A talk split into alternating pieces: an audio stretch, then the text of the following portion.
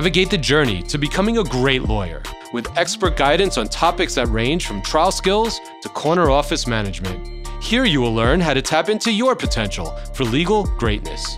I'm Andrew Smiley, and this is The Mentor, ESQ.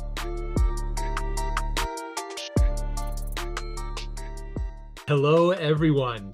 I'm so glad to have you here today. We got just about 900 of you for this topic or these topics. So I guess it's what we're going to be talking about is of interest. And I'm glad to have you here.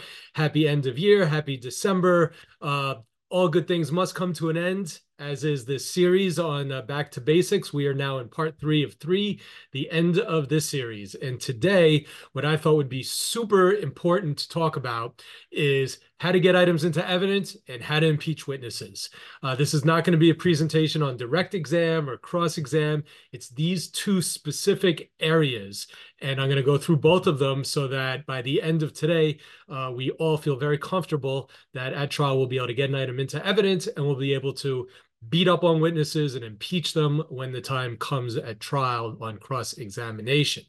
A few sort of housekeeping things, questions and answers I will take perhaps during the 1 hour here. I'll take a look. If there are any, please, any questions you have, put them in the Q&A, and I'll take a look when the polls are going on or we break again. And then we have a half an hour from 2 to 2:30 just for Q&A.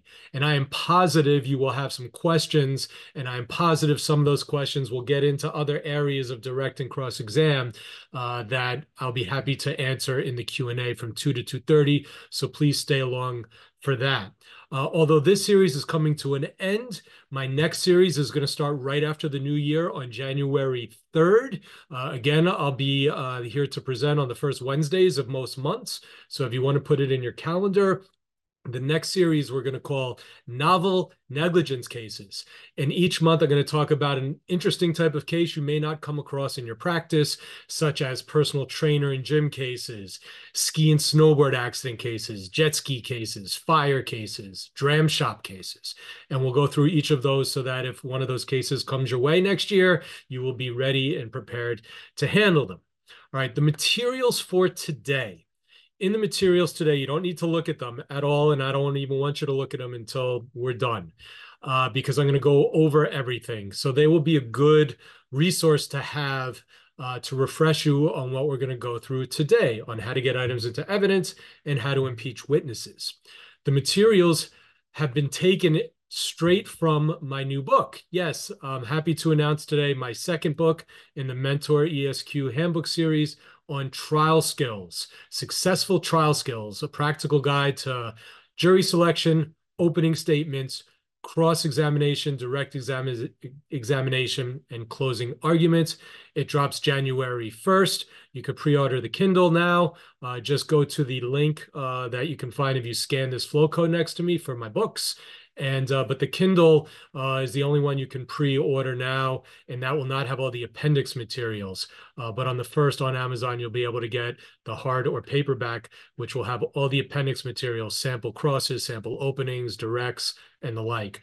So keep an eye out for that. And again, the materials are just pullouts from my sections on direct and cross where I talk about how to get things into evidence and how to impeach. Let's get to it because time is going to go fast as always. All right, so I've been in a lot of trials over the last couple of decades, and I hate to see my adversaries or when I'm watching a trial, whoever they are, I hate to see fellow lawyers stumble when it comes time to do something important, such as introducing an item into evidence. Now, at trial, whether you're on the plaintiff side or the defense side, you will need to get certain things into evidence, right? To either make your case, defend your case, prove an element. And the way you get items into evidence is primarily one of two ways, through testimony of a witness or through moving some type of document or material or record or photo or video that becomes physical evidence. So you got testimonial and physical evidence. Testimonial, we're not going to talk about today. We're going to talk about how you get things into evidence that need to be there for the jury to see, for your witness or your experts to use at trial, and to make out a prima facie case if you're a plaintiff, and to make out the elements of your defense if you are a defendant. And if it's not in the record, either through testimony or through a physical item, then it doesn't exist. If you lose your case or win your case and it goes up on appeal, if it's not in the record, it doesn't count. The appellate court doesn't even know it's there. So it's really important that if there's something you need to get into evidence, that photo, that document, that smoking gun, that report, whatever it is, you have to make sure you get it in writing. You have to plan for it. Don't just assume, because sometimes it's easy to figure out how to get it in. Sometimes it's not. But when it's time to move something into evidence at trial, there are certain steps that every attorney must follow to move something into evidence.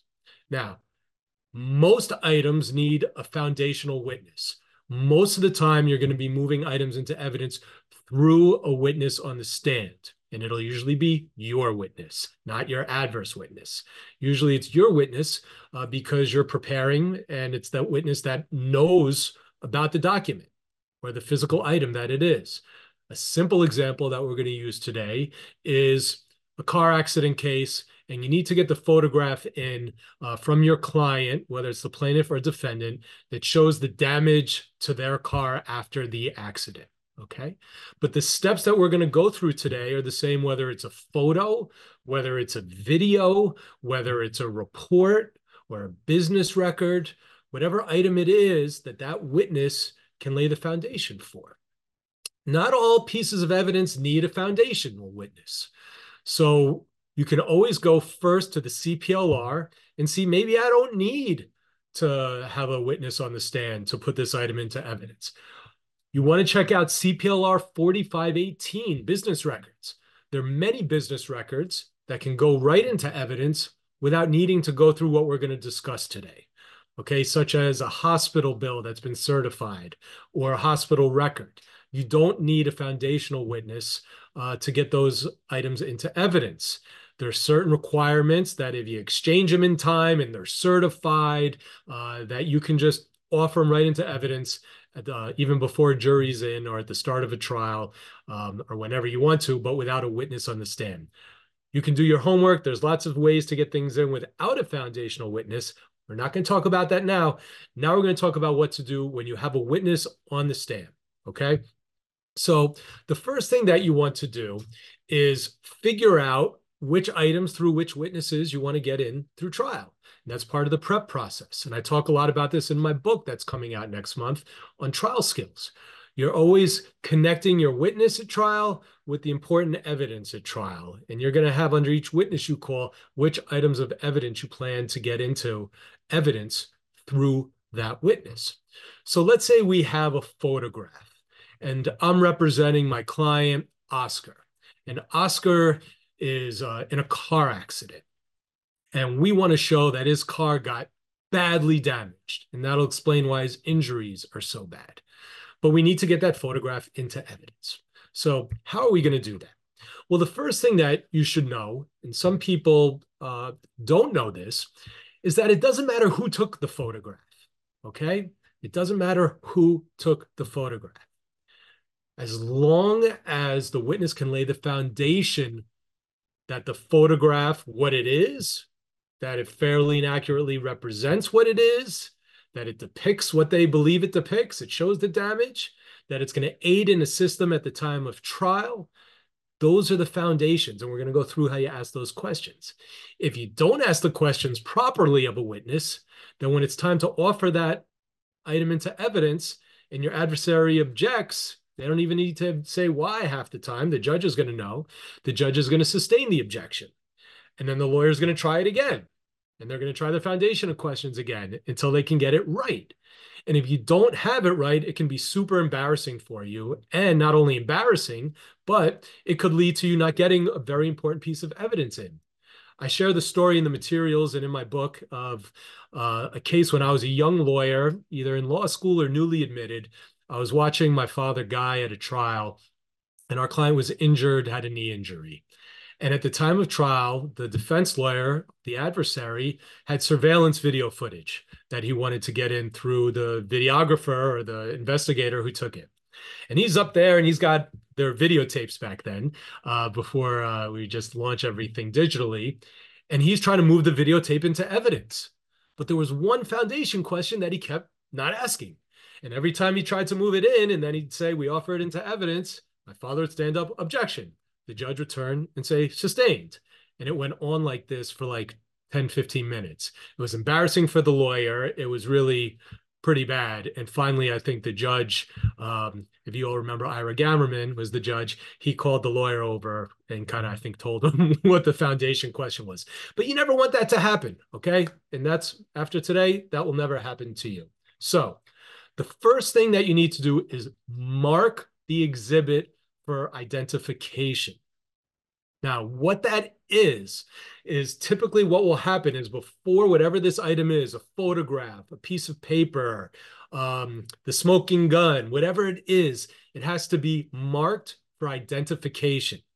When something is marked for identification, that basically means it's not in evidence yet, but you're going to want to refer to it while you're putting in these foundation questions to get it in evidence.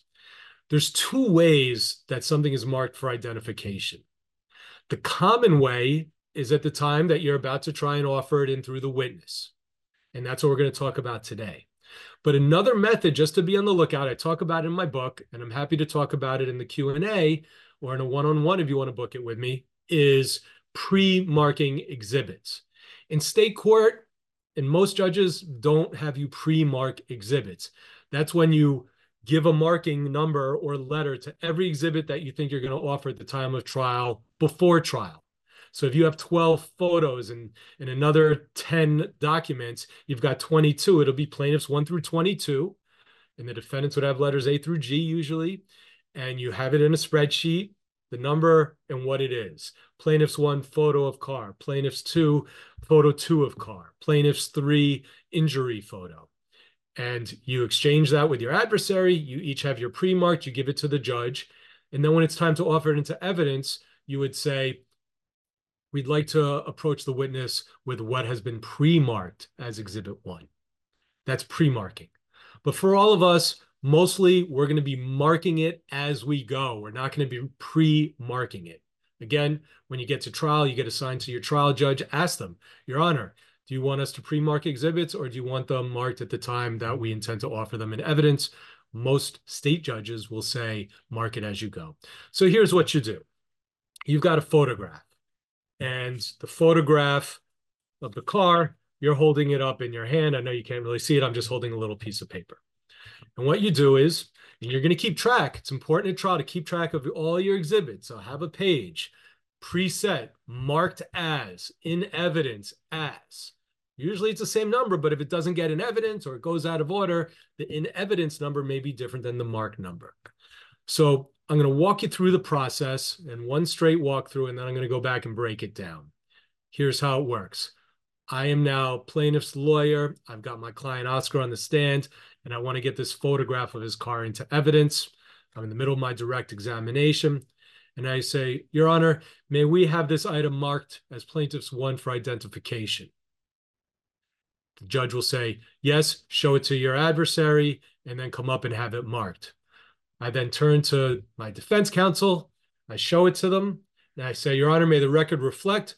I'm showing what we'd like to have marked as Exhibit 1 for identification to my adversary. May I approach? Yes, counsel, you may approach. You walk up to the witness, and the court reporter's sitting there. Sometimes they'll ask you to give it to the court officer, and you'll hand it to them and say, may I have this marked as plaintiff's 1 for identification? The judge will say, yes, so marked as plaintiff's exhibit 1 for identification. And then they give it back to you. It has a little marking for identification on it, exhibit 1 for identification. Then you say, may I approach the witness, Your Honor, with what's just been marked as plaintiff's 1 for identification? The judge will say, yes, you may approach. Then I will approach my client or the witness. I will keep the exhibit away from sight of the jury. A juror is not allowed to see any item that is not already in evidence.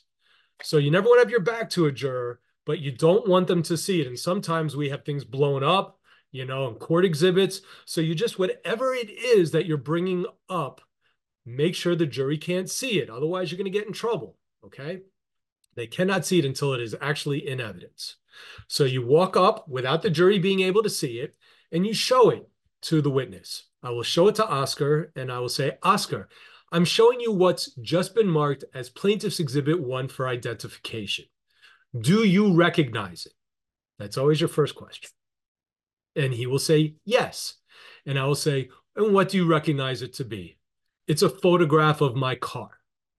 And does this photograph fairly and accurately depict the damage to your car immediately after this accident? Yes, it does. And will this photograph aid and assist you in your testimony today? Yes, it will. Your Honor, we now offer what's been marked as Plaintiff's Exhibit 1 for identification into evidence as Plaintiff's Exhibit 1. The judge will then turn to my adversary and say, any objection? The adversary, if you've done everything right and exchanged all your exhibits in advance and worked it out, will stand up and say, no objection, Your Honor. The judge will say, accepted. It'll now be in as Plaintiff's Exhibit 1. Once that happens, and by the way, just stepping back, the only real basis for an objection would be if it has hearsay in it, if the foundation isn't laid properly, like I gave in my example, you'd object.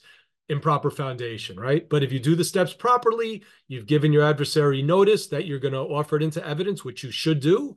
Trials are not surprises. You need to exchange your evidence in advance, especially something you plan to admit into evidence. So if your adversary stands up, Your Honor, I've never seen this photograph until today. Just now, Mr. Smiley showed it to me. We object. We have an attempt to review it with our clients. Then the judge may look at me, Mr. Smiley. I'll say, Your Honor, and I'll pull out my disclosure. I sent this to defense counsel 2 months ago. Here's my letter. Oh, okay. All right. Once it is in evidence, then you can show it to the jury and you have a choice of what you want to do. You can ask to publish it to the jury, and publishing to the jury means holding it up and you can walk it right in front of the jury. If it's something small or something that can be passed around, you can ask to give it to the court officer to pass it around to the members of the jury. We'll do that sometimes with photographs, maybe showing scarring in a sensitive area where we don't want to have our client drop their drawers. We'll pass the photo around or something close, or maybe it's a document that you move into evidence that has an important signature that you want the jurors to see. So once it's in evidence, then you can use it, your adversary can use it, okay? If it's an exhibit, maybe it's an enlargement of a photograph and you want your client to step down and point things out. You put it up on the easel. You would then say, Your Honor, we'd now like to, may I have Oscar step down to the exhibit, to the photograph? Yes, you may, okay? And then you can go through the exhibit at that time. But those are the steps to getting an item into evidence. And the same steps will generally apply, whether it's a record, a video. So let me go through the specific questions that you need to ask for the foundation again and show you how you can alter them a little bit depending on what it is that you're going to offer into evidence. Let me give Michelle her chance to do the quick and break, then we'll go through these questions. If you're joining us via podcast, the first attendance verification code for today's course is POD 306. Again, that's POD 306. All right, so here's the key. The words don't need to be exact except for a couple of them. So whenever you're offering something to your witness to get into evidence, you need to ask them what it is. Do they recognize it? What am I showing you? What is this? Okay, let them say what it is. And then you need to use the phrase, does it fairly and accurately represent, and then fill in the blank of what you wanted to show. That was the missing step when the lawyer was trying to get the surveillance video in. He should have said, and he kept failing to say, does it fairly and accurately depict the video footage you took of the plaintiff on this date? Okay. And he failed to say that. So all he was saying was, what is this? It's video. Did you take it? Yeah, I took it. And what is it? It's video footage surveillance. Then he offered it in evidence and it didn't fly because he didn't say, does it fairly and accurately represent the footage that you took that day? All right. So it's really important. That is a catchphrase that you want to use. Does it fairly and accurately represent? And that is going to be used whether it's a document. So let's say you have someone on the stand, you want to get a report from their company that showed that they went and investigated the elevator for maintenance and found it was faulty, okay? And there's a finding of why it dropped 3 stories. You're going to walk up, again, do the whole marking. You're going to show it to that witness. I'm handing you what we've just marked as plaintiffs 2 for identification. Do you recognize it? Yes. What do you recognize this to be? Oh, this is a report we generate after we go out to investigate any elevator malfunctions, which indicates, you know, what we find. And then you want to say, when it's a record, was this generated in the ordinary course of business in your line of work or in your company or at Acme Elevator Company? And they say yes, all right? And does this fairly and accurately represent the report that was generated? And usually they'll say, yeah, this is an exact duplicate. This is it, okay? And I know one of the questions that I quickly saw was about if you don't have an original. You usually don't need originals as long as they can say it's a fair and accurate copy. That's usually what certifications are for, to certify that it's a fair and accurate and true copy. So you don't always need originals. In some matters you may, maybe in surrogate's court, you need an original death certificate. I'm not sure. I don't practice there, but for the most part, it's fairly and accurately, what is it? And if it's a document or a police report, right? Sometimes you want to put the police officer on the stand to get a police report in. And did you generate this police report in the normal course of your business as a responding police officer? Yes, I did. And is this your signature? Yes, it is. And does this contain all the information that you got from the drivers at the scene that day? Yes, it does. Okay. So technically a police report, you need a foundational witness. You need a police officer. But usually you can step that in. I remember in a case I had where I was in front of his honor, Judge Sampson in Queens. And he said, why are you subpoenaing the police officer? I said, I need to get the police report in. And he turned to my adversary and said, you're going to make him bring a police officer who's protecting us off the streets to come in to get a police report in? Why won't you stipulate to it? And he said, well, I need to speak to my clients. And the judge was like, I want an answer tomorrow morning. And I'm highly recommending that you stip. I don't want to bring a police officer in unless we really have to. And so that's how that played out. But whatever it is, it's what is it? Do you recognize it? Does it fairly and accurately represent what's depicted, what you want to show? Yes. If applicable, you'll say, was it generated in the normal course of business? And then it's, will it aid and assist you in your testimony to this jury or to the judge today? Yes. Then you offer it in evidence and you've laid the foundation. Okay. Now I know there's already questions and there's going to be a lot more about how do you get this in and how do you get a tax return and how do you get that in? Again, first, check your rules. You're going to check the CPLR. You're going to check the rules of evidence. You're going to check on issues such as hearsay. You're going to check in federal rules if you're in federal court. You're going to check local rules in whatever jurisdiction you're in, okay? And primarily, see if you can work out an agreement with your adversary before trial. You should know everything you want to move in. You should send it to your adversary. This is what we intend to introduce. Please let me know if you have an objection. If I don't hear from you within a few weeks, I'll assume you have no objection. And the CPLR actually provides for some items that you can move in without a foundational witness, such as x-rays and CT scans, as long as you go through a process of notifying your adversary. So do your homework on that in the rules. I'm talking about what to do at trial, how to get something into evidence. Everything I just went through is in the materials. It's in the chapter on direct examination in my upcoming book. And so you'll have it there and go through it. So hopefully that has been helpful on how you get something into evidence. It's pretty straightforward, but you got to know how to do it. And you want to be crisp.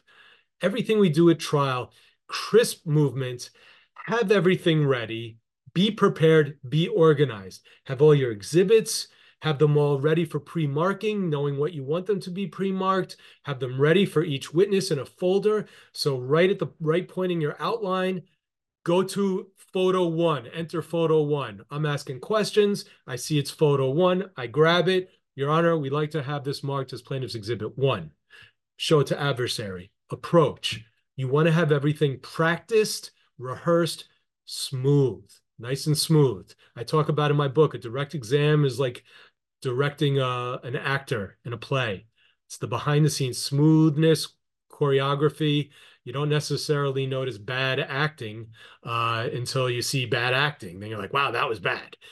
Same way with the trial lawyer. If you do a great job on direct, if you move things in smoothly into evidence, maybe no one's going to say, hey, that was a really good direct exam, but you'll know it. And if you see someone who can't move items into evidence smoothly, crisply, with the proper foundation questions, it's just, it looks really bad to the jurors, and you don't want to have your adversary sitting back snickering that you can't lay the foundation questions. All right. Moving on now from what we do on direct to get an item into evidence, we're going to talk about impeaching witnesses, right? This is something that I also see many trial lawyers struggle with, and there's no reason to struggle with it if you're prepared and you know the proper way to do it. And that's what I'm here to help you do. Again, I go through all the steps in the materials and in my book that the materials are from on how to impeach a witness. Before you go to impeach, there's a lot of preparation you need to do. And in cross-examination, like any other thing in trial that you are doing as far as examinations, presentations, it's the behind-the-scenes preparation that's important. You'll see in my book and in my prior lectures on cross-examination, you need to digest transcripts. You need to have an outline of the questions you're going to ask. You need to have at your fingertips where I talk about digesting transcripts. It's a way you go through, you take the transcript, you flip through all the pages. And if that witness says, and an example I give in my book, I talk about a subway case where if I'm cross-examining the train operator, who hit my client on the tracks because he didn't stop the train in time, I know from the deposition that that train operator said he saw something on the tracks when he was 3 car lengths away. A train car is approximately 60 feet. So 3 times out, 180 feet away.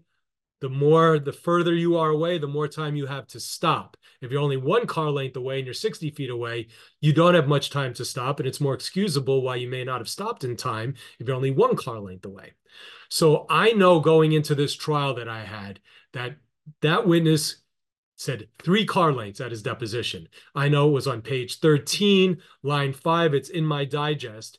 And when I'm questioning that witness in cross-examination at trial, I want to make sure I lock down that he was 3 car lengths away, because maybe he's going to try and change and say he was only 1 car length away and there's no way I could have stopped in time. All right. So it's very important. I've built my whole case. I know at 3 car lengths away, he could have stopped in time. Our engineer is going to say that. Our experts are going to say he should have stopped the train. So when it comes time for cross-examination, I know I have that answer on the page and line in my digest, in my notes. So when I'm cross-examining, and again, we're not going to get into too much, but it's all in my materials that you can access, I will get to the point where I'll say on cross-examination, and sir, when you first saw what you thought was garbage on the tracks, you were 3 car lengths away, weren't you? And he's got to say yes. And if he doesn't say yes, and he says, no, that's not right. I think I was only about 1 car length away. That's when it signals in your mind, time to impeach this person, time to impeach this witness, time to smack this witness down for not giving a true answer that was given a year or so ago in the deposition. Now, having probably met with the lawyers and in front of the jury, maybe trying to change their answer, okay? But we're in control on cross-examination. We know what the answers are that we have. We know the important stuff. And if they don't step in line with our question, we impeach. That's what impeachment is for. Impeachment is to highlight when a witness on the stand at cross-examination gives an answer that is inconsistent with an answer that they previously gave under oath. Now, that could be at the deposition in your case, or maybe it's an expert witness who's testified in lots of cases and you have depositions all over, and you could say something like, you're on record that that trains should never go faster than 30 miles an hour, aren't you? And they say, no, I'm not, right? But maybe you've got a transcript from them as an expert in another case where they say, oh yeah, trains routinely go 35 miles an hour, all right? You can impeach them with that transcript. So as long as you have a prior inconsistent statement under oath Then you can impeach the witness by referring to that statement to highlight that they're saying one thing in front of the judge or jury now at trial because they wanted to help them. But previously, they gave a test, an answer under oath that was different. That won't help them at trial. That's why they're not giving. All right. That's when you want to impeach. That's when you want to highlight to the jury, you're not messing around. You're not letting this witness come and say different things. This is what you've got this witness locked down and saying, and now they're trying to pull one over on the jury. That's when you want to impeach. So rule number one, only impeach when A, you know you have a prior inconsistent statement, and B, that it's important, okay? If they testify they woke up at 7 a.m. and you've got them saying 6:30 a.m. in a prior thing, it doesn't really matter in your case. If it doesn't matter, don't waste your time impeaching, okay? And again, rule one, make sure it's an inconsistent statement. If his prior answer at his deposition, when I said, how many car lengths away were you? And he says, I'm not sure, maybe 1 to 3. And then at trial, when I say, you were 3 car lengths away, weren't you? And he says, no. And then I go to impeach and I read the question and answer and he says 1 to 3 car lengths. That's not a contradictory or inconsistent statement. And I see that a lot happen in trials that I'm on where my adversaries will try and impeach my clients and they start going through the foundation questions we're going to discuss. And then when it comes to, I'm looking at my deposition that I have of my client and my notes, I'm like, where are they going? My client didn't say anything inconsistent. And then it's an improper impeachment. You can object. You could say objection. This is an improper impeachment. And then the client is not going to show it to be inconsistent. It's a waste of time. So if you are going to impeach, make sure it's inconsistent and make sure it's something that's important, okay?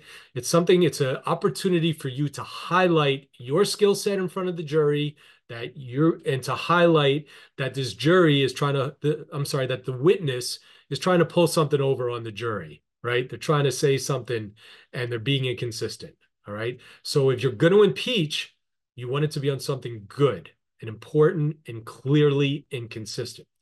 And the way to do that is you have to lock them down, okay? You have to lock them down. So in my example, if I say, well, you were 3 car lengths away when you first saw something on the tracks, weren't you, sir? And he says, I don't really remember, okay? Then you say, well, would it refresh your recollection if I told you that you previously testified that you were 3 car lengths away, right? Nah, that doesn't refresh my recollection, right? Then instead of an impeachment, you can refresh the recollection, which is basically you can walk up and hand them a copy of their transcript. Your Honor, may I approach? May the record reflect, I'm showing this witness's transcript dated so-and-so, page 25, line 3. Sir, read page 25, line 3. See that question? See your answer? Does that answer refresh your recollection? Yes, it does. So you previously said 3 car lengths, correct? Yes. All right. So you wouldn't impeach there because you're refreshing their recollection. But let's say they say something like, well, I don't know. Maybe it was 1 car length, 2 car lengths. I'm not really sure. Don't go right into impeachment. Follow up. Say, well, tell the jury right now, how many car lengths away was it? Are you saying you're not sure? Are you saying it was either 1 or 2? Is that your testimony? Yeah, that's my testimony. I was 1 or 2 car lengths away. All right. Then you've locked them down because you know that you have in your notes on page and line that this witness said 3 car lengths unequivocally. Okay. So then you go to impeach. And these are the foundation questions. And again, they're in the materials, so don't worry if you miss them now. I'm going to go through them, and then we'll break it down. And again, the exact words and exact order doesn't matter as much as long as you get all this out somehow. So here's what you do. The witness says, yeah, I think it was 1 to 2 car lengths. And I know I've got 3 car lengths in his prior deposition. I say, I stop at that point. I've locked him in. Okay, so you're saying 1 to 2 car lengths. Yes. Sir, Do you recall testifying at a deposition prior to this case coming to trial earlier on in this case? Yes, I do. So first you're like, well, actually, let me go through it all and then we'll break it down. And at that deposition, you had a lawyer there with you, right? Yes, I did. And I asked you questions, or you could say my colleague or a lawyer asked you questions about this accident at your deposition at that time, right? Yes, that's right. And the lawyer was with you, yes, yes. And you took an oath to tell the truth before being asked those questions and before giving answers, didn't you? Yes. Same oath you took today, right? An oath to tell the truth. Yes. And you gave truthful answers at that deposition, didn't you? Yes. And after you completed that deposition, you had a chance to review your transcript and make any changes to your transcript, right? Yes. And in fact, you did make changes, or you didn't, and you didn't make any changes, did you? All right. And by the way, before you impeach and when you're going through their transcript, see if they made any changes. It'll be on the errata sheet on the back. If they didn't make any changes or submit an errata sheet, then they're all deemed valid. And if they did make changes, make sure they didn't change the question you're going to impeach on, because then you'll look silly. Make sure they didn't change the answer to the question you want to impeach on, okay? But usually you'll say, and you didn't make any changes, did you? Or, and you made whatever changes you thought were necessary, correct? Correct, right?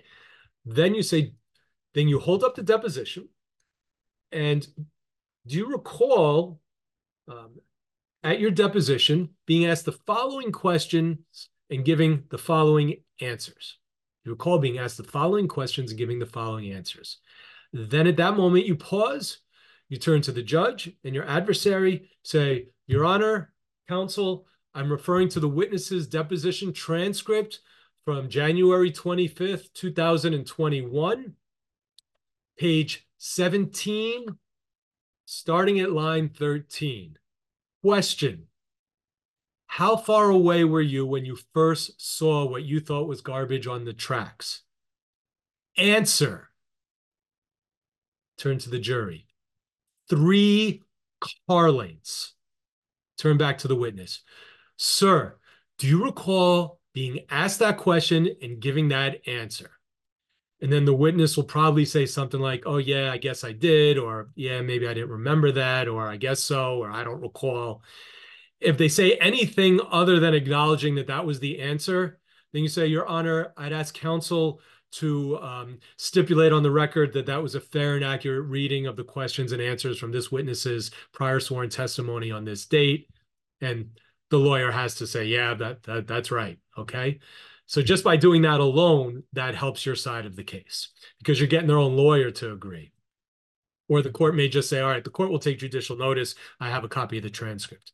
By the way, bring copies of all adverse witness transcripts with you to court when that witness is there. You are required to have an extra copy for the judge. You don't need to bring one for your adversary, but when you're going to impeach, right during this process at any time or before you read the page in line, Your Honor, I have a copy for the court of this witness's trial testimony, pre-trial testimony or deposition transcript. Would the court like a courtesy copy? Judge will say, yes, they love it. Yes, Mr. Smiley. So then the court can sit, the judge can look along and read with you. So it scores you good points with the judge and it helps things move more smoothly. And then it's not just you sharing your one highlighted transcript with everybody. If defense counsel or your adversary or plaintiff's counsel doesn't have a copy of their own witness's transcript, that's their problem, but bring one for the judge, okay? Then you get the witness to acknowledge or say, oh, maybe I did say that then. Say, yeah, that was a year after the accident. 2 years ago, a lot closer than today. And back then, you weren't hemming and hedging about 1 or 2 car lengths. You were very clear it was 3 car lengths. But today, in front of this jury, you're saying 1 to 2 car lengths, aren't you? Well, I guess so. All right. So that's how you impeach. And when you do it slowly, deliberately, and you turn to the jury and read loudly and clearly the inconsistent answer so they see it, okay? Many times you can impeach with really, really good stuff. a witness on the stand says something like, I never told him I hit that motorcycle. And then you read the transcript. Well, do you recall giving this testimony? You read the answer and you turn to the jury. Yes, I told my husband I hit the motorcyclist. Okay, so you did say it, but you didn't want to fess up in front of the jury. You told your husband, you said in the deposition, but here in front of this jury, you didn't want to give the actual answer. You didn't want to tell the truth. All right, that's how you score points on cross-examination. And then as you continue down the deposition and asking questions, leading the witness with leading questions, which I talk about in cross-examination materials and in my lectures that I've given, you're going to have tight, closed questions. And you're going to know the answers because you have them already. And so they step out of line and it's important. That's when you impeach them.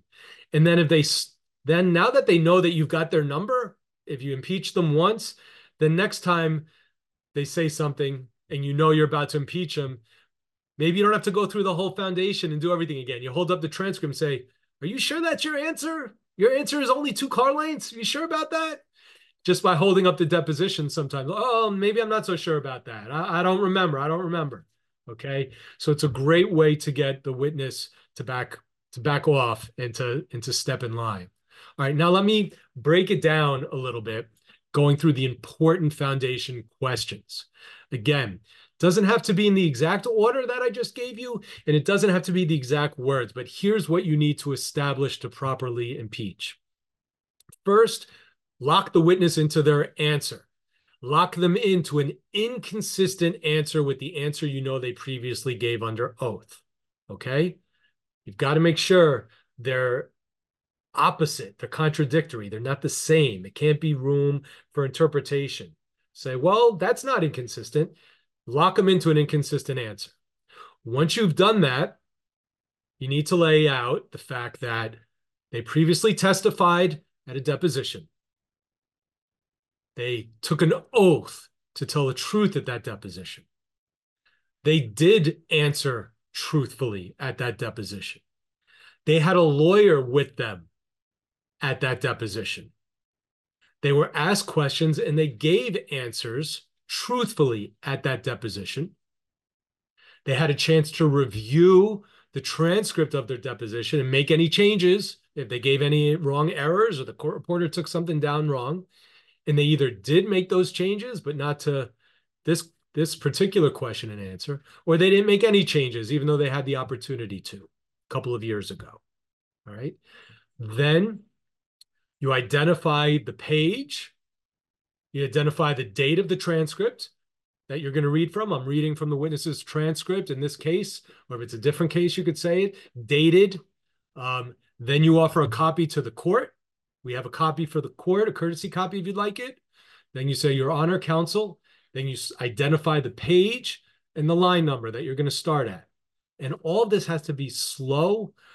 I, for one, have a tendency to speak really quickly at trial and in depositions. The court reporters always yell at me, Mr. Smiley, slow down. You know, I don't even realize it. I get all fired up. But when it's time to impeach, I take a deep breath. I slow down. And then you want to slowly read it. And you want to not only to get it into the record, but you want the jury to see it. They're sitting back like, oh, what's Mr. Smiley doing? Can't wait to see what he's going to read. And they know what you're doing, right? So they're sitting back. And it's great. You take your time. You turn to them and you say, 3 car lengths away. That's what you testify to under oath. That's not what you just told this jury, all right? And then you move on. You've made your point and you move on. So those are the steps that you need to go through. Again, whether you first ask whether they took an oath or you first ask if they have a lawyer, doesn't really matter. The order doesn't matter the exact words, but the content to lay the foundation to impeachment is what I just went through and what you need to do to properly impeach. So it's very effective. You should always be ready to impeach. That's why you need to digest. And to learn more about digesting, check out my other CLEs on cross-examination, and definitely take a look out for my book next month. I have examples and I have example cross-examinations in there that I've had. By the way, the appendices are only in the hard copies. So if you want to see samples, get the hard book, not the Kindle version. So hopefully Now you feel a little more comfortable. I know it was a sort of a crash course, but in how to move an item into evidence crisply, cleanly, and properly, and how to properly impeach a witness during cross-examination. I'm going to let Michelle have the floor to do the final poll and wrap it up, and then I will move on to the Q&A, okay? But I encourage you, if I don't get to your questions, please feel free to reach out to me directly. All my contact info is on the screen behind me. If you scan this code next to me, it has a link to one-on-ones. If I haven't met with you yet, I've already met with a couple hundred lawyers. They're complimentary for lawyers. We do 30-minute Zooms, talk about anything and everything you want. Trials, case analysis, work issues, cars, whatever it may be. I look forward to looking at your questions and answering them in the next half hour. Michelle, it's all yours. If you're joining us via podcast, the second attendance verification code for today is POD798. Again, that's POD798. So Sanford is asking, how do you offer a copy of a document where the original is unavailable or destroyed? So you've got to get a fair and accurate copy. You need to have someone who can say, yes, I saw the original. This is a fair and accurate copy. And you have to use that in your evidence. If it's destroyed and you can't come up with a copy of it, I don't know what you're going to do. You don't have it. So you've got to find a copy. You've got to maybe, get it recreated with someone with knowledge. But, if it's an original that you need for court, then it could be a problem. Otherwise, a copy that somebody can say is a fair and accurate and true copy is good enough as far as a foundational witness who can get on the stand and do that. Stephen is asking, Stephen Rosen, how do we get a letter sent to opposing counsel material to a key issue? For example, notice to the other side into evidence if the adversary won't stipulate to its admissibility without making yourself a witness and thereby disqualifying yourself. So you're never going to offer, proof that you exchange something pre-trial into evidence. Those are all things that happen behind the scenes with the judge. So what you would do if they're objecting, saying they didn't give me notice of this witness, they didn't give me notice of this exhibit, you need to have proof of it. And then you say, Your Honor, we did. We'd like to address this issue and approach. And then you take a short break, you address it with the judge. If need be, you make a record. You have copies of it. Here's my letter. This is it. And then the judge is going to address it and say, well, if your only objection is based on the fact that you weren't given notice of this item based on representation from counsel and a copy of this letter, I'm going to overrule it. He's showing me the letter he sent to you. Okay. I mean, I've had it happen even where I don't have a copy of maybe the exchange. And I'll say to the judge, I represent as an officer of this court that we definitely provided this. We can get proof of it. I don't have it in court with me today and subject to connection. And the judge will usually accept that and say, all right, counsel, just come back tomorrow with a copy of your notice. So that's how you do it. You don't offer it in evidence. You deal with it with the judge. That's how you handle that objection. Okay. Jessica is asking, can medical records, even if not from a hospital, also be admitted without the need for a foundation if they're certified? If not, does the foundational witness need to be the doctor? So yes, you can get all kinds of medical records into evidence without a foundational witness. So definitely CPLR 4518 for hospital records. Now for hospital bills, they just need to be certified from the hospital. Usually you want to subpoena a certified set. That's the safest way, unless your adversary will agree to let you move into evidence or stipulate into evidence the records.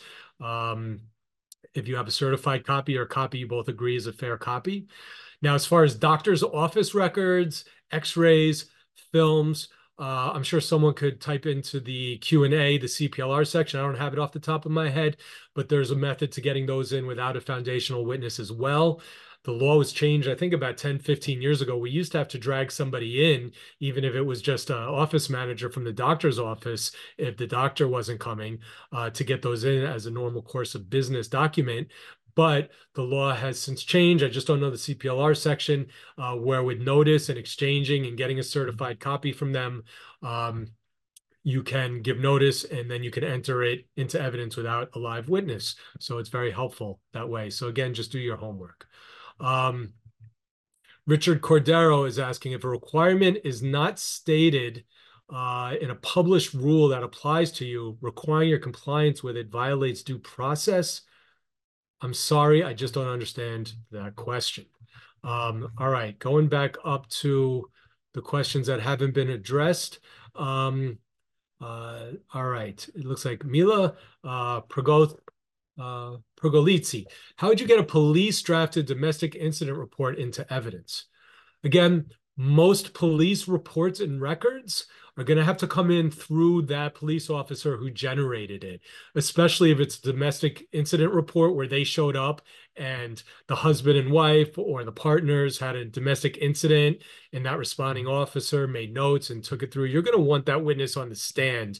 You're going to want them, you know, just as a practical matter, to explain how that report gets generated, to confirm that the statements contained therein were actually statements that police officer took at the time contemporaneously with that report, and it was generated during the normal course of business. So again, you're usually going to need to get a police officer in who either drafted it or someone who's familiar within that department or that police precinct to say, yes, this is generated in the normal course of business.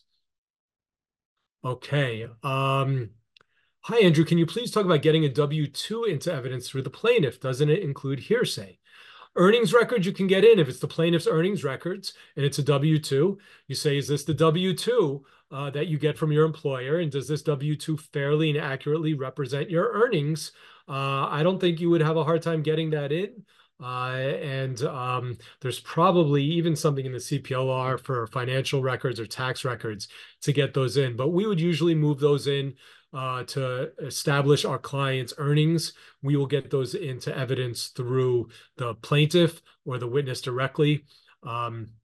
You can also get them through if you have an economist, and they don't necessarily need to be in evidence, but if it's something the economist normally relies upon in generating their opinions, you could usually get it in through the economist as well. That would be how I would handle that situation. Daniel's asking, a family court judge in a bench trial is repeatedly making objection rulings in direct contrast to the rules of evidence favorable to the other side. Look, I mean, you're always going to have a judge or always have a chance, rather, of having a trial judge, bench or jury trial, who's going to give you a hard time about evidence, who's going to block stuff, who's going to let stuff in. You got to make your record clear. If they don't let it in and that affects your case, you could renew and re-argue. You could have an off the record, make a record, maybe do a memo of law, have prepared. Maybe you can convince the judge to change the judge's ruling. But ultimately, if it's not going your way, there's very little you can do about it if the judge is not ruling appropriately. Not all judges follow the rules of evidence appropriately. And the best you can do is make your argument, have the law with you, bring with you the rules of evidence, bring with you the rules on hearsay, bring with you a memo of law on something if it's super important and you want to make sure you can get it in. You want to make sure you have memos of law that you could either give to the judge and submit, or at least argue when the jury's not present, ask to make a ruling. Say, Your Honor, respectfully, I strongly disagree with your objecting to our ability to move this item into evidence. We've laid the foundation. I have case law to present to you on why this is admissible. And we'd ask you to allow us to move this into evidence accordingly. And you've made your record. And if they don't, then you have a record preserved for appeal. Emily's asking, my point regarding introducing new evidence at a trial doesn't apply where OPA hasn't made a formal discovery motion. For context, this is a landlord-tenant succession case. Some documents were exchanged via email. Again, I don't know everything. I only know what I know. And I've never handled a landlord-tenant case. I handle civil litigation and only personal injury law. And usually, unless you identify in advance, then the lack of notice is a proper objection. Sometimes it can be dealt with. You just take a break right there. If I say I've never seen this before, I object, Then the judge, if I was a trial judge, I would say, all right, we're going to take a break, dismiss the jury for a few minutes, and counsel, you know, you can have this document and review it with your client before it goes into evidence, and if you want to make any appropriate objections. So that's usually how that is dealt with.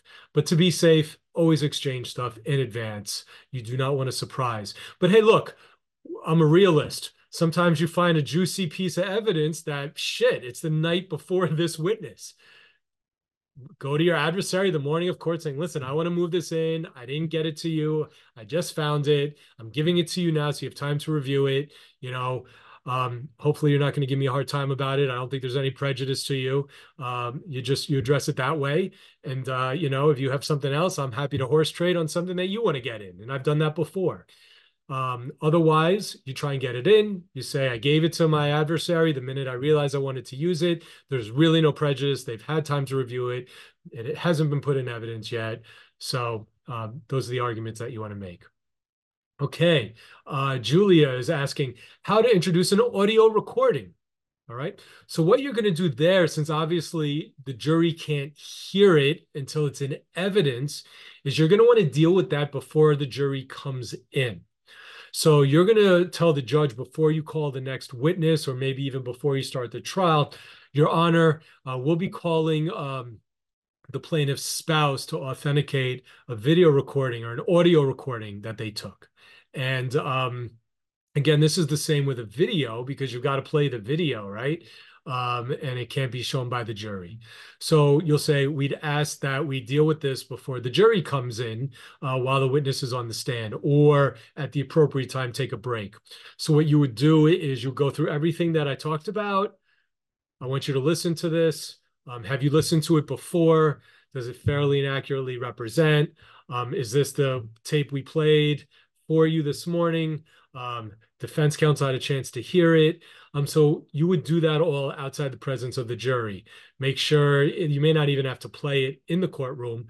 You could give a sample of it, make sure it's marked, make sure it's the right one, whether it's the video or the audio, give it to your adversary that morning or the night before, say, this is it, this is the actual one we want to put in evidence, look at it, listen to it, and then you can lay the foundation with the juror either in front of or not in front of the jury, depending on whether the judge wants it to be played into the record or not. So that's how you deal with it. Again, if it's something that you can't hide from the jury, like an audio recording, if it's something like that, you're going to want to do that when the jury's not present, when the witness is on the stand. Okay. All right. Next question. Brian is asking that you offered into evidence a picture of a parcel of land from Google Earth. The adversary objection was sustained because the photo didn't say when it was taken, but shouldn't have been enough that the client said it fairly and accurately reflected the condition of the parcel of land. I agree with you. If you have a Google image, and those are used a lot these days, and if that Google image fairly and accurately depicts the purpose for which you're using it, okay? And that's where maybe you weren't as clear. Maybe if it's, you know, if it's an overhead and you're using it to show the plot lines, to show where one property ends and the other begins in the parcel, you may want to say in the lines, as you can see them on this Google map or this Google Earth image, do those fairly and accurately depict the lines separating your parcel of land from your neighbor's? You know, does it reflect the condition of your land, this photograph, as it existed on the day of the incident? So in general, it shouldn't matter what the date was, and it never matters what the date is when photographs are taken, and sometimes judges do have a hard time with this. What matters is whether or not what's contained within the image, the document that you're showing to the witness, fairly and accurately depicts what you wanted to be introduced into evidence for.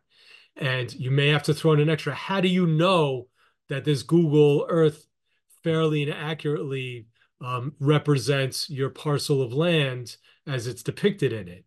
Well, I took it, I printed it out, I looked at it, I went out, I walked through my land, and everything matched up, right? Maybe you were missing an extra foundational question. Maybe not. Maybe the judge just didn't like it because it wasn't dated, okay?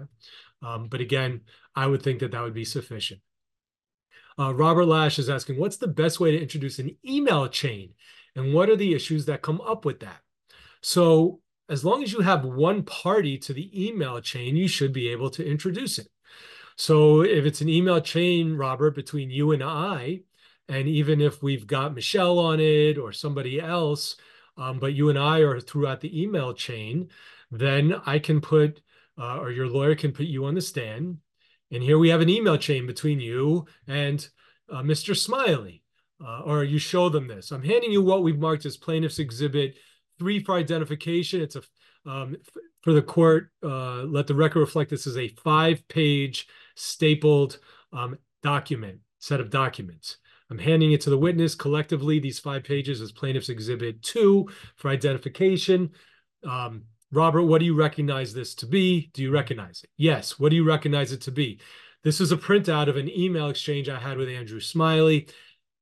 How do you know that this is an email exchange that you had with Andrew Smiley? Well, I was the one doing the emails, sending and receiving them. And you can also see my email addresses on here on each page. And it's my email address. And you could see Mr. Smiley's email, which I know is his because I've corresponded with him.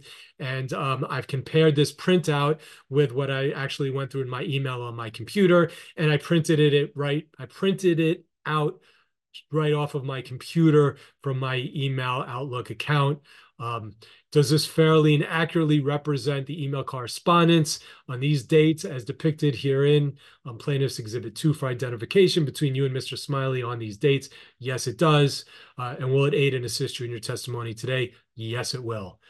Your Honor, we offer what's been collectively marked as Plaintiff's Exhibit 2 for identification into evidence. So that's how I would do that. All right, David is asking, when a photo or other document is marked as an exhibit, is the same foundation required for an enlargement of the same photo or document as a separate exhibit? Great question, because I run into that a lot. Sometimes what I'll do is, if I have the enlargement already, I'll just mark that enlargement as the exhibit. I won't go through the process of offering the smaller item in and then using the enlargement. The reason I do that is because when the enlargement is marked as the exhibit, that enlargement you're showing to the jury in summation. And if the jury gets all the exhibits from trial into the jury room, which they often do, that nice big exhibit of yours will be sitting there big and prominent, more so than the smaller pages. So when I have that, I will just move into evidence the actual enlarged copies. If somehow I move something into evidence or something is in evidence as Plaintiff's Exhibit 4, and then I get it blown up, what I will say is at the time I use the blow up, Your Honor, I'd like to show this witness an enlargement of what was previously marked as Plaintiff's Exhibit 4 or what's in evidence as Plaintiff's Exhibit 4. If the court would like, can we mark this as 4A, or we don't need to mark it as all, we'll just reference it as an enlargement. So you can sort of play that as it goes, but you're only gonna have one put in as an exhibit. You wouldn't have a small version as Exhibit 4 and then the enlargement as Exhibit 9. Preferably have the exhibits you know you're gonna wanna have enlarged, and then move those into evidence as the exhibit, okay? Hopefully that answered your question. David is also asking, a home surveillance camera captures the client's motor vehicle accident and the homeowner emails the video to the client. How do you get that video in? You should be able to get it in through your client. I'm showing you this video. Does this video fairly and accurately represent your accident? From what does this show? You've seen this video. Yeah, this video shows me driving. What does it show? It shows me driving at the time of the accident and the other vehicle colliding with me. Have you seen this video? Does this video fairly and accurately show the impact between your car and the other vehicle? Yes, it does. I think that's how you get it in.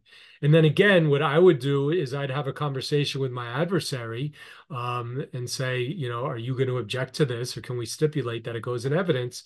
And if you are going to object, what are you objecting for? Well, I don't know if it's a real video, or well, did you show it to your client? So try and work it out in advance. Worst case scenario, you'd have to subpoena the person to say, yes, this video was generated from my machine, or perhaps you can work it out in advance with your adversary. Maybe you can get a certification or an affidavit signed by that person saying an X tier 2 is a video that, you know, and, you know, that says Nest camera on the top and the date and the timestamp, and this was from my camera. So maybe you can agree with the proper affidavit. That's how I would try and play it out. You always want to try and do it without having to put a witness on the stand, but if you have to and it's important, then bring the witness in. But I would make it a point to the judge saying, Your Honor, we have an issue I just want to address. I really don't want to have to subpoena this, you know, innocent bystander to trial, but counsel's objecting to me using the video from their home camera footage. We've given them the video for the last 2 months they've had it. We even got them an affidavit. I'm hoping we could sort this out, maybe work it out that way. All right, Andrew is asking, has the law changed for introducing photos that to lay a foundation for their admissibility, that be established that the photo is taken close to in time to the event? Well, you know, again, by your witness saying that they were there and it depicts the condition at that time, then it's, in essence, that's what they're doing. They're saying the photo is taken close in time. So you're still, you are going to need to establish the fair and accurate representation part.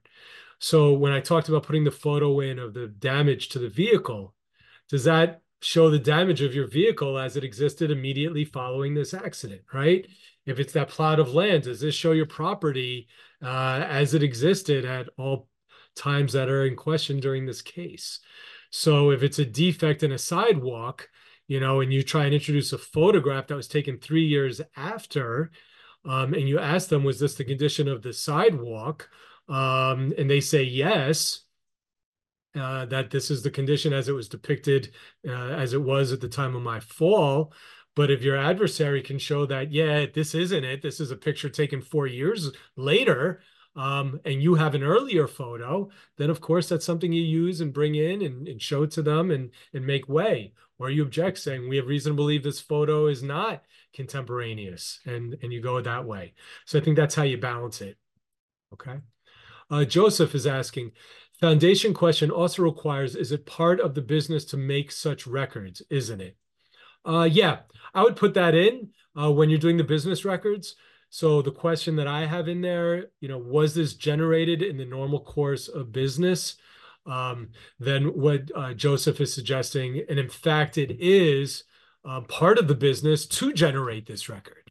So yeah, you'd want to throw in that question as well. I don't think it's a deal breaker if you don't, but yeah, to be safe, you want to show it was generated in the normal course of business and that it is part of the business to generate these records. So even though they were in their work and they were generating it, it wasn't a one-off. This is what they do every time. It's part of their business to do it. So thank you for pointing that out. I think that is important. All right. Josh Sanhi is asking, can a custodian testify to the business record? In my example, the police report.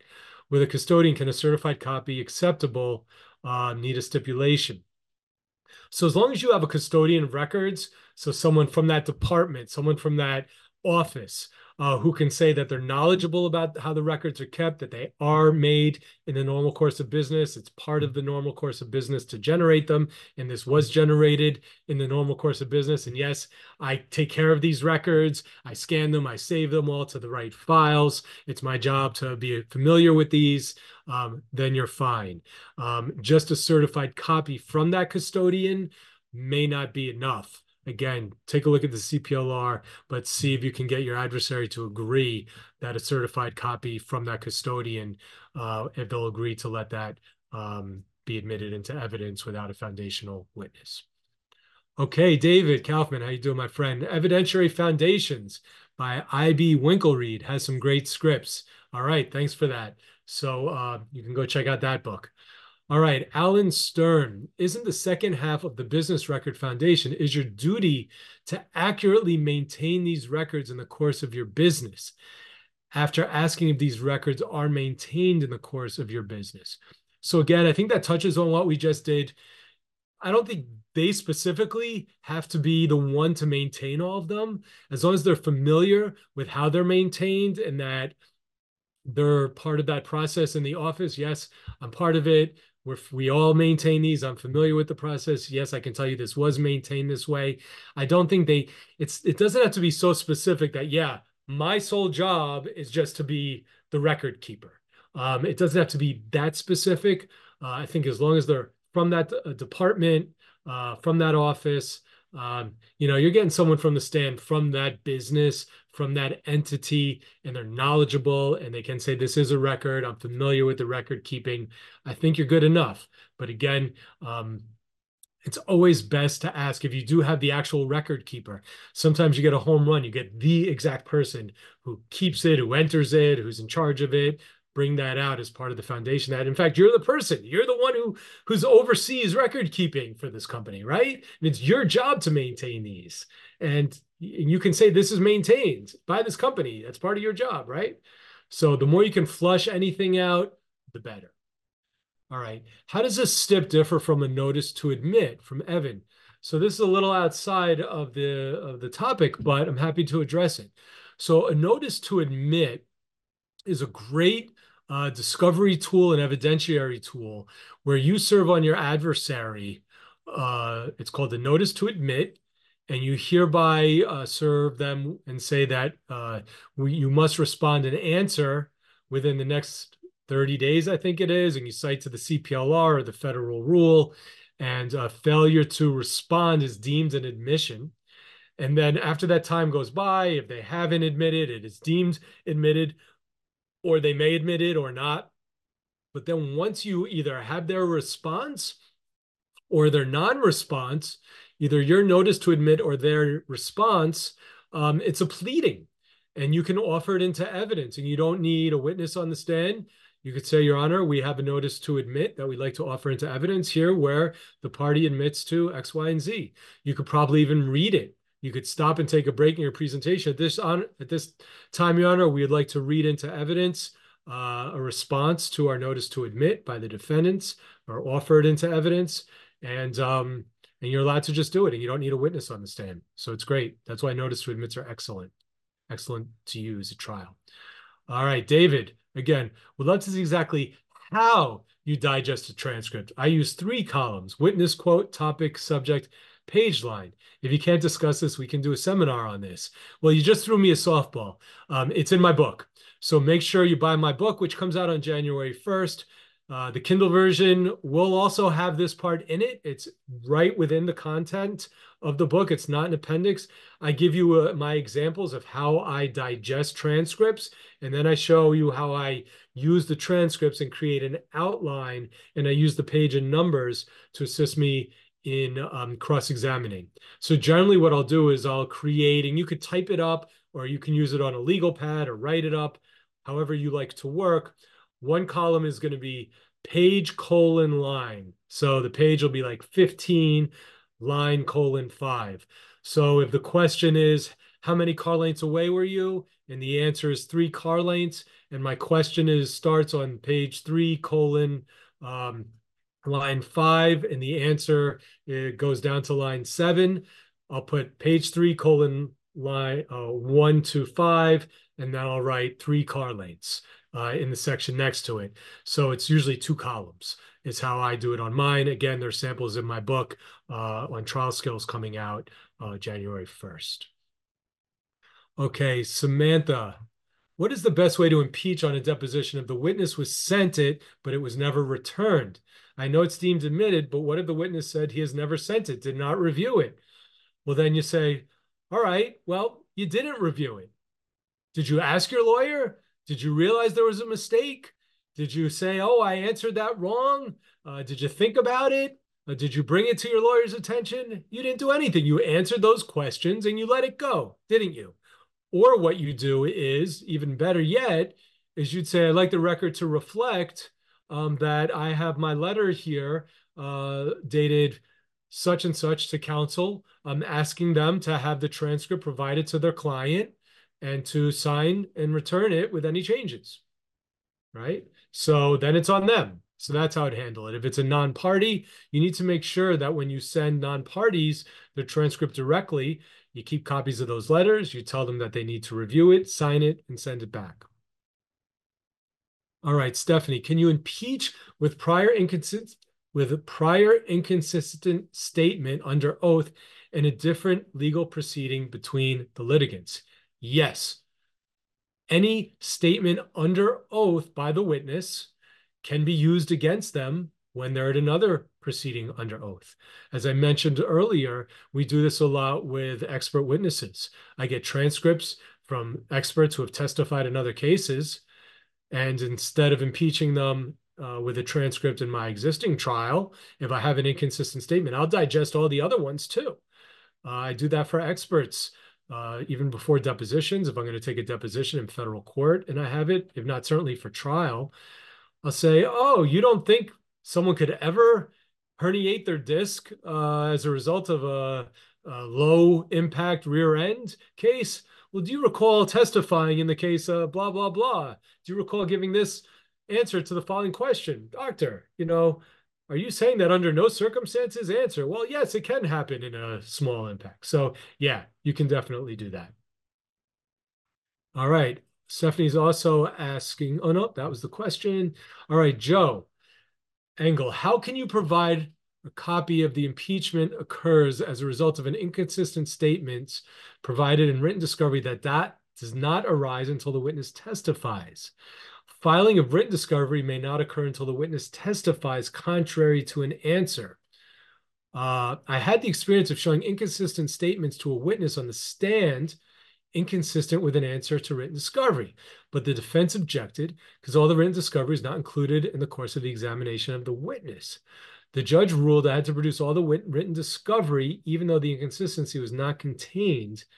So, you know, it's difficult if you're trying to impeach somebody from a discovery response.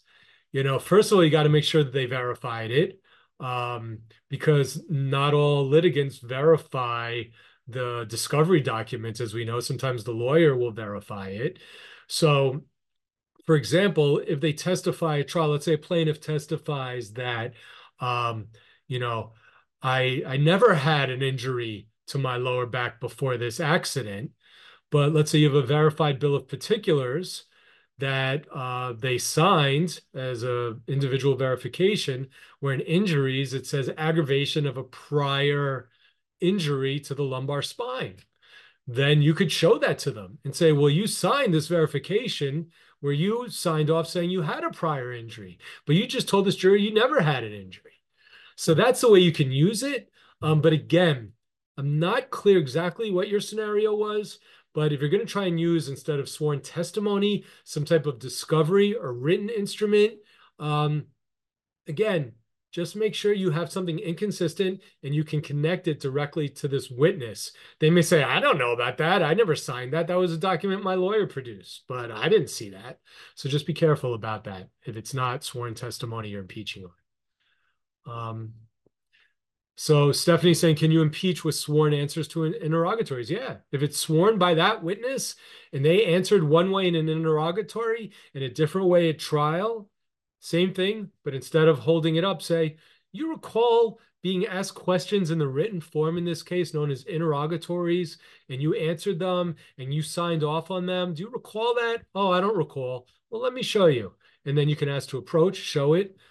Or you may ask, do you recall in an interrogatory in this case that your lawyer served on us, that you signed off, you said blah, blah, blah? Then we say, I don't recall that. Well, if I were to show you, would that refresh your recollection? Then show it to them. You did sign off on that. You did say this. And that's not what you just told this jury, right? So that's how you would handle it. A lot of great questions. A lot of the answers you can find out, and I appreciate, I see a lot of people are putting in. Apparently there's a statute on Google Maps, which is great. Thank you, Joseph. So check your CPLR, you know, do your homework, do your case law research.